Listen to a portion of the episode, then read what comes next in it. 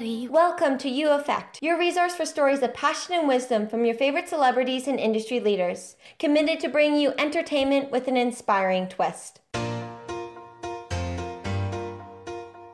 Hi everyone, I'm your host Kelly Lavelle, and in this episode, fashion designer and reality TV show celebrity Heather Thomson joins us. Recognized for her reoccurring role in the TV series The Real Housewives of New York City, Heather is a woman of many talents. For one, she's founder and designer of the lifestyle fashion brand Yummie.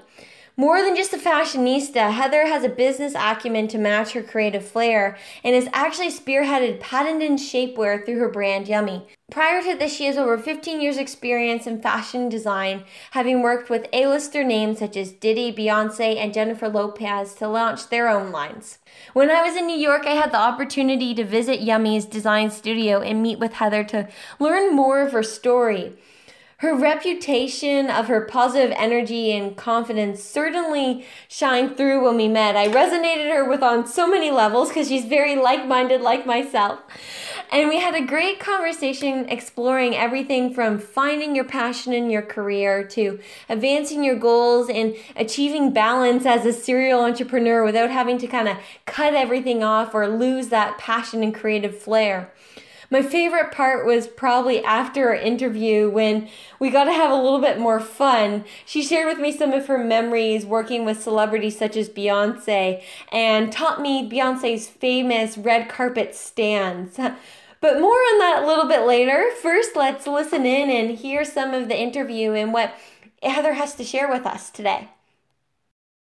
Effect is pleased to have Heather Thomson with us today businesswoman, entrepreneur, philanthropist, reality, recent reality TV star, mother, wife, wearer of many hats.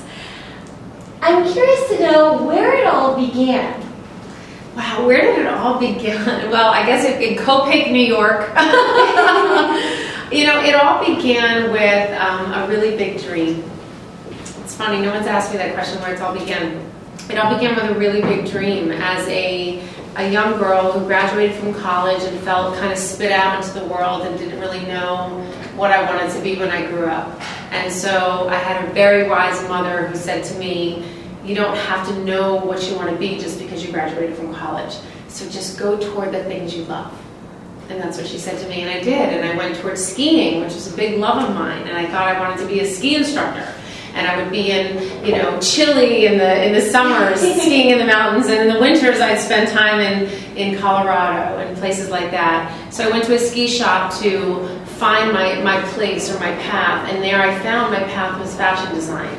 I wanted to design ski clothes. I decided I was more interested in teaching, you know, the perfect stem Christie, um, and I was I was less interested in that, more interested in, in what everybody was wearing and like the $500 Spyder ski pants I coveted that I couldn't afford. So I got into the knowledge of, uh, you know, loving fashion that I wanted to design clothing. So it started with a big dream and a really hearty appetite for, I guess, challenge. So I went in and I applied for all these jobs in design without any design background. Even though I had a college degree, it wasn't in design. And through perseverance and good people who gave me, you know, an opportunity, I found my path in fashion design, and 25 years later, here I sit. I really like that because I think uh, just in society as a whole, we're always pressured to know what we want to be mm-hmm. and, and know the path we should take, or we're told a certain path we are supposed to take. Right. And, and navigating that road is, is, is stressful. It and, is. And, and difficult. It is. Um, but and more importantly, the fact that you didn't have a fashion background and you went into that is really interesting because sometimes we think that we have to get these, all these qualifications first that kind of can justify that that's the path we can take. Mm-hmm. Did you have a lot of resistance when you were initially pursuing? I that? did, I, I, most certainly. But I had I had opportunity and I had uh, passion and I had hunger. So I think that anybody who sits in front of anybody else with, with hunger and passion and the desire to work really hard, that's what perseveres. That's what they see first. So although I had graduated from college, I had no design experience other than laying on the floor and creating my own patterns of my body, sewing them on a rainy day in my in my small bedroom as a child. You know, I, I really had this hunger and this desire to learn. And I think that's what made me stand out you know and that's that's what gave me that first foot in the door and then once i got the foot in the door I never turned back. I, I, I, fought hard, I worked hard. When I didn't get things I wanted, like I wanted to travel, I said to my bosses, you know, you mentioned that travel was a part of this job, and I really want to travel and I really want to get out there. And they were like, you're right, we did. Okay, the next trip to Turkey, we're going to send you to Turkey. So sometimes you have to ask for what you want. And you may not, you know, it took me a year to finally get to Turkey, but I got there. You know what I mean? And then when I got there, I showed them how good I was. And so the next time I went on a, on a trip, they sent me to Brazil by myself. So you know there were there were trips that I took with my with my bosses, and then they, they were like, "Wow, she proved herself. We can entrust her. We know she's going to do what we need her to do." And that's I think the most important thing. You can learn a skill on the job. You really can. You need to want to work hard that's what I try to instill in most of the youth that I interview or come across today is that nothing comes easy. I worked for Beyonce Knowles. I worked for Sean Puffy Combs. I worked for Jennifer Lopez and all the people around them and every single person on their camp, including me. And most importantly, then, work hard for what they have. So nothing comes easy. And if it does, it ain't worth anything. That's what I think. Well, I really believe in that. We often view the success and the end of the journey, and we really we don't often shed light to all the hard work and the grind that people go through in order to get to that place. That's right. And I think sometimes we, we wait for those opportunities to come knocking on our doors instead of knocking them for knocking them ourselves. Give me five on that. Go get those opportunities. Yeah. You bang down the door because if you wait for opportunity to present itself, you may be waiting a long time. And I think sometimes without the desire to work hard or ownership, responsibility, accountability, or yourself, you actually miss the knock because it's knocking all the time. You just have to listen for it. You have to know that it's there. And then you grab those opportunities. And, you know, failure is as important as success. It really is. If you don't get the job, if you didn't get what out of the job you thought you were going to get, like all of those things add into who, who you are and add into your success. And you know, I, I, recently read that Warren Buffett wouldn't invest in anybody who hadn't failed at least twice. So failure is as important as success, but I always say fail fast. Learn from your mistakes very quickly. It's not how you hit the mat, it's how you get back up. Well, it's very true. If anything, fail when you're when you're looking for your path and you and you fail, at least can show you maybe the what you don't like or a route you don't want to take. Yes. You can learn from it even in navigating your own road. 100%. And speaking of failure, is there, um, looking back, is there an instant where you had a big obstacle that in the heat of the moment it felt like it was like the world, and now looking back, it's like a very pivotal point in your career? A hundred, yes, uh, many times over. But one specific example of that that I could give would be leadership so a lot of times we look for uh, mentorship in our leaders and we expect to aspire to be someone who manages you know us and we want to be that person. And oftentimes that leader really isn't a mentor and they're not a good example. But you can learn from bad examples just as much as you can learn from good examples so I think that there were many times in my career, aside from failures of a collection that maybe didn't sell as well as I wanted it to or whatever, um, but in a, in a much overarching you know perspective is leadership, and that I found really good mentors in my bad mentors. I learned what not to do as much as you can learn what to do from a good mentor. You can learn what not to do from a not so good mentor. So I think that those were that was a really big challenge and in most of my career I had I get a handful which I'm blessed with that a handful of good mentors but I can I got a, a, a you know a potato sack full of bad examples. So I, I take that potato sack and I carry those bad examples and I use that to be a better manager myself, be a better leader, be a better director, be a better inspiration to my own staff, my own employees. I love your positive energy. You're known for, for your infectious smile, and I can even just tell in, in your perspectives on life that you really do have that underlying positive outlet. But it's so important, in particular, when you are trying to pursue a dream or a goal that, that requires a lot of work because in that situation, you could have easily just resented your your bad mentors and yes. and, and let that bring you down. Right. You can you can do that, and, and you can't let the. My grandfather used to always say to me, "Don't let the turkeys get you down." And I don't really know, I, ever, I didn't really understand what he really meant by that, but that's really the truth. If you think about it as just easy as it is, you do not let the turkeys get you down because there's going to be, you know, there's going to be bad energy, there's going to be bad examples, there's going to be people that are just bad, you know, in life. But, you know, I do believe in good versus evil, and I do believe in learning is um, integral in every situation that you're in, whether it's good or bad. So, what I really, really believe in more than anything is, is that if you love what you do, then you know that bad energy, those bad examples, they just fall away because you're just you're just so impassioned with what you do and you love what you do so much that yes you may wake up and have a bad day or you may go to sleep and, and not sleep well because you've had a bad day. But if you love what you do every day you still pull the covers over and you put those two feet on the ground and you get up and you go do what you love. So i think for people who are in jobs that they don't love and then those bad energies come in then that's crippling. But I think if you love what you do, it's only crippling for a day or two, maybe a maybe a week, yeah, a bad week. But eventually, the passion that you have inside for what you're persevering, what you're looking to do, will overcome that evil. I mean, the Disney villain never wins. or they turn good. One of the two. Or they turn good, and that would be the best. to turn a bad mentor and show them their ways. Ooh, that might that might be a good reality show.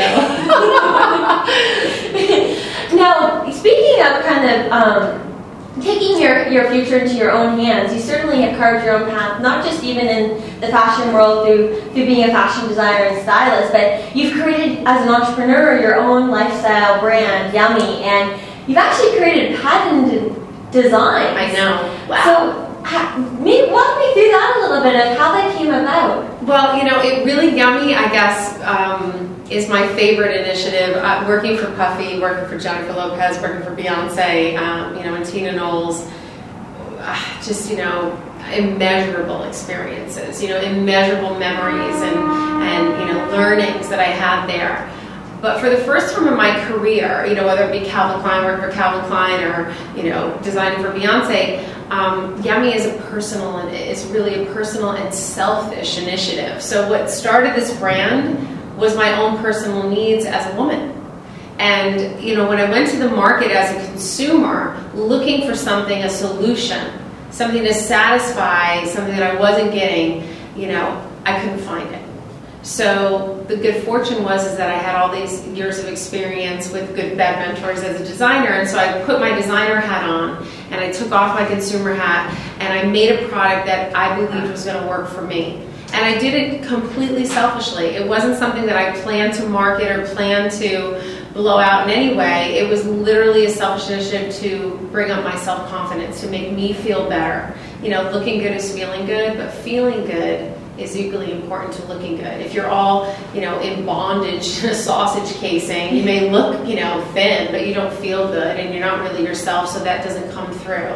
And beauty comes in tons of forms, you know, and we're our own worst critics. So Yummie really stemmed from my own need after my kids were born to, you know, slim down my look while I was fighting weight loss for the first time in my life. And when I went to the shapewear department, I was aghast at my choices. I was like, these are literally Rick girls. And my husband felt the same way, by the way. He was like, what the hell is that? I was like, get out! He's so fat, ugly, everything's terrible. But with that moment and tears streaming down my face, I had a Donny Deutsch moment, I call it, which I don't know if you guys know in Canada, but he's a very successful, and famous advertising mayor. There's got to be a better way. And so with that, I went to my sewing machine and I sewed the three panel tank. And here it is, right here.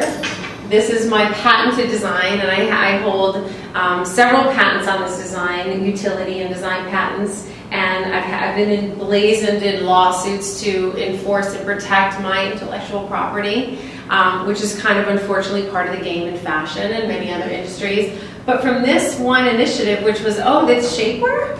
you know, stemmed a whole initiative in shapewear and the ways that we can be intimately beautiful you know but have have garments in our in our closet that we want to wear that we know are going to make us look and feel our best. So that's the shapewear side of yummy. And you know beautiful slips. And then came my bras. You know this was this was really a selfish initiative because I guess uh, but that's the whole point. Like you know, I I guess I'm 44 years old, and after after kids and, and a husband and things like that, when you reach a certain age, you kind of get comfortable in your own skin. And I, encourage, and I, you know, there's a whole other workshop to encourage people to kind of get comfortable in their own skin earlier in life.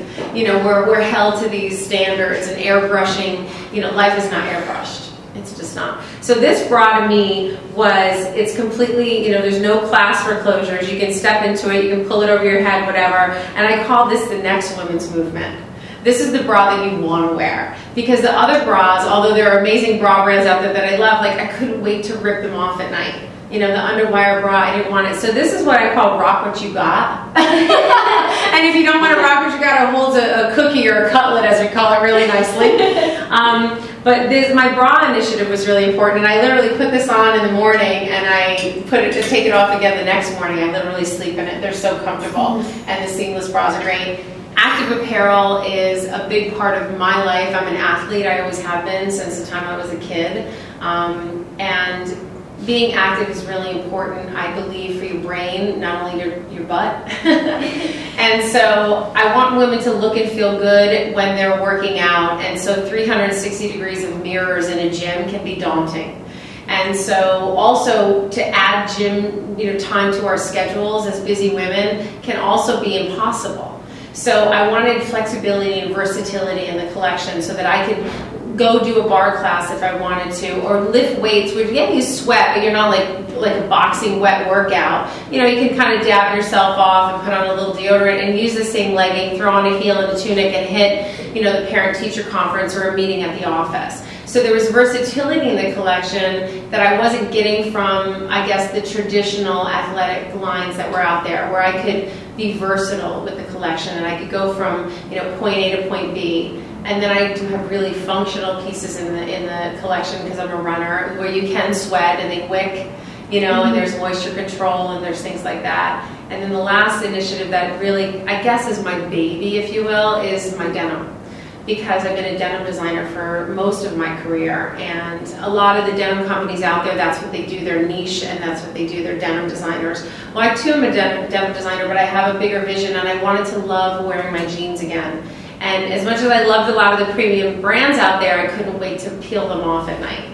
And they gave me muffin top. So this is a contemporary look at, you know, I guess at 44, the, the department stores would classify me as a missing customer and, you know, I don't want to be boxed in.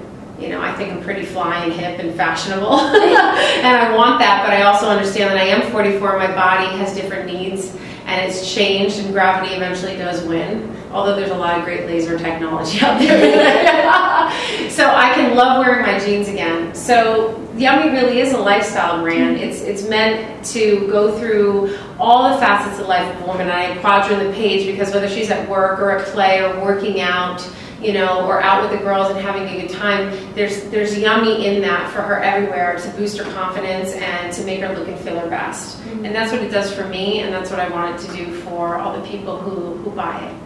Well, I love that about the versatility because it's very true. We regardless of, of our age or anything, we're never just one type. Right. So we're, we're different types, whether it's, I have the problem, like I, I have really long legs, for example, but your, maybe your body's not as long, so then you don't yeah, fit into the same yep. things. And so there's different aspects to it. And I'm personally just a fan of versatility. I'll always wear like, I'll wear leggings and then um, on a plane and then I'll flip on a skirt over top and then I'll get yes, fancy outfit. And then it's like, you just change it up and you have like one outfit, but there's like so many pieces that Packables. I got yeah. and then you can hit the treadmill with it in the morning before your, you know, 8:30 meeting. You know, I, I, that's the truth, and I love that, and I love that to hear you say that. You know, we classify people, you know, eh, Gen Y, Gen X, millennials, all this kind of stuff, and in a way, I think it's marketing crap. You know, I just think it's new generations, new new ways of attacking the world that's in front of us. You know, new ways of dealing with technology and how busy we are today, and all the things that we have in front of us to do. And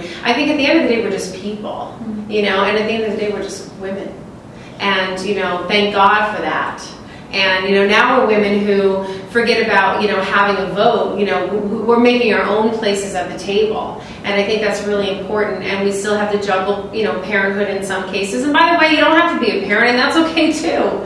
You know, all these society kind of restrictions that get put upon us or, or fashion restrictions that are put upon us, like I like to blow that, that out You know, that's what I think. It's like you got to do you, as Puffy would And. I want to I want to talk about that a little bit because you do have a lot of hats. And how do you balance everything? Because I think that's a struggle that a lot of people can relate Yes. to. The first and for the the first piece of advice I can give is, is like you know stop trying to be perfect because there's no such thing. You know there is no Wonder Woman. You know she her invisible helicopter. It's just not true. You know I mean the bottom line is is that I, I'm happy with my life being perfectly imbalanced. And that's how I lead my life. I don't try to have balance in my life. I understand that my life will be imbalanced, but I check the balances. It's like the scale. If it's way too far this way, you got to kind of pull it up. If it's way too far this way, you got to pull it up. So you have to watch your own life and you have to navigate it on your own. And if you look at society and the pressures of society and all the things that people want you to be or expect you to be, you're constantly going to be at, you know, at disarray with yourself, at stress with yourself, and you're to constantly disappointing people. You know, kids who take a year off of college to try to figure out things, like they're always under the gun of, oh my God, I took a year off of college, and how people look at that. That's baloney. You know, I'd much rather you not spend the 70 grand a year and figure yourself out and then go back to college and study the things you want to study. Like, that's not a bad thing. And so I just think society has put a lot of kind of um, categories and boxes and you know you're, you're meant to go to high school go to college find your mate get married have babies you know while you're building your career and that's just all not true anymore And work your way up the ladder, Yeah. start with getting coffee and break the walls down. Yeah. You know what I mean? Break the walls down. And that's what tomorrow's about. Tomorrow's about a whole new future and breaking the walls down and equality and you know, forget about fighting for a spot at the table for women. I always say we're making our own our own places now. Entrepreneurship is on the rise. You know, I have more women than men, and it may be my industry, but I definitely have more women than men coming up to me saying, "I want to start something. I have an idea. I want to do something." So it's a really empowering time for women. And you know, I had this conversation on the show. I had this conversation on the Housewives where the girls were saying to me that you know you know we emasculate men by being powerful as women and they still want to open a door for you and they still want to pay for the check and sometimes the women's check is now you know paycheck is higher than the male paycheck and and that that's emasculating and so you have to only date people in your own economic you know boundaries. And i say that's baloney. I really do. I think that's baloney. I think that's an old school way of thinking. And it may take time as it does for the shift to happen but eventually we, we all need to be equal. And we all need to say like i'll pay today you pay tomorrow. It doesn't mean chivalry has to die by the way. A gentleman can still be a gentleman and a lady can certainly still be a lady. And none of that has to change but I think that if you want change and you want that forward motion, then it has to apply in all of the boxes. And by the way, everybody out there, the most exciting table is a diverse table. So it's not only men and women, it's from people from all different economic backgrounds, all different races, all different sizes. Those are the tables that are going to create the most exciting ideas, all the different perspectives. You know, have the Muslim, have the Jew, have the black, have the white, have the man, have the girl, have the rich, have the poor have the artist, have the have the artist, have the businessman. Yeah. Those are the those are the people that are going to create the most change in this in this world and and create the most dynamic tables. And I encourage everybody to make sure that their tables are diverse. Incredible. Now, I have one last question for you. If you had a superpower and you could change one thing in the world, what would it be? My superpower that could change one thing in the world, I would say I would take away greed. I would say you have no longer have greed. That would be the one I would take away because I think it's a nasty, nasty, nasty attribute to a lot of people. There's so much in this world and there's so much wealth, and I think people don't give back enough. So I would take away greed.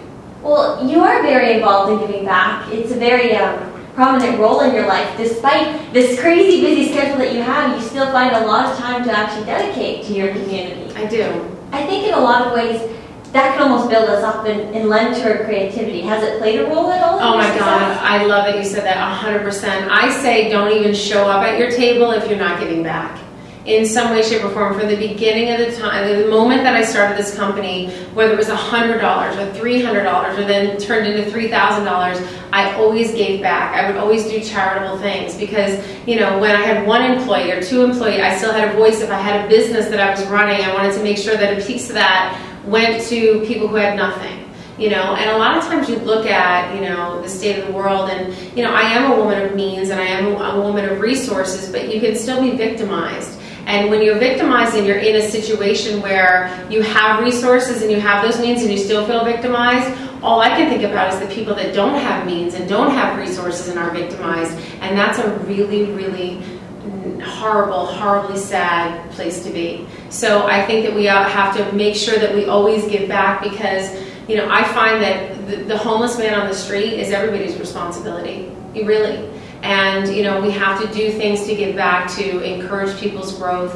You know, look at all the all the veterans. You know, I can talk about our country. You know, for sure coming back from war. Not that there aren't Canadians, there are or English or all all types of people, but you know we, we have to give back and support things that are important to us. And you know, my my cause was you know was liver transplantation and, and, and pediatric causes, and then organ donation, and then my causes turned into uh, you know a, a new foundation that I'm very involved in called No Barriers. You know, breaking down the walls for you and I have all of our arms and legs, and we have a, you know a working brain, and we have all these resources. Not everybody is brought up in the world with all of the equality, and so we need to you know one for all and all for one and give back. And so to me, it's not even finding time. It's like part of who I am. It's like part of my life, you know. And by the way, there are times when I'm like, I can't quite get to the invitation this week. I'm gonna have to pass the buck. You guys work on it and then come back to me. You do have to juggle and balance mm-hmm. priorities, and it's important to be able to be honest with yourself about it. That you are never going to be able to do it all.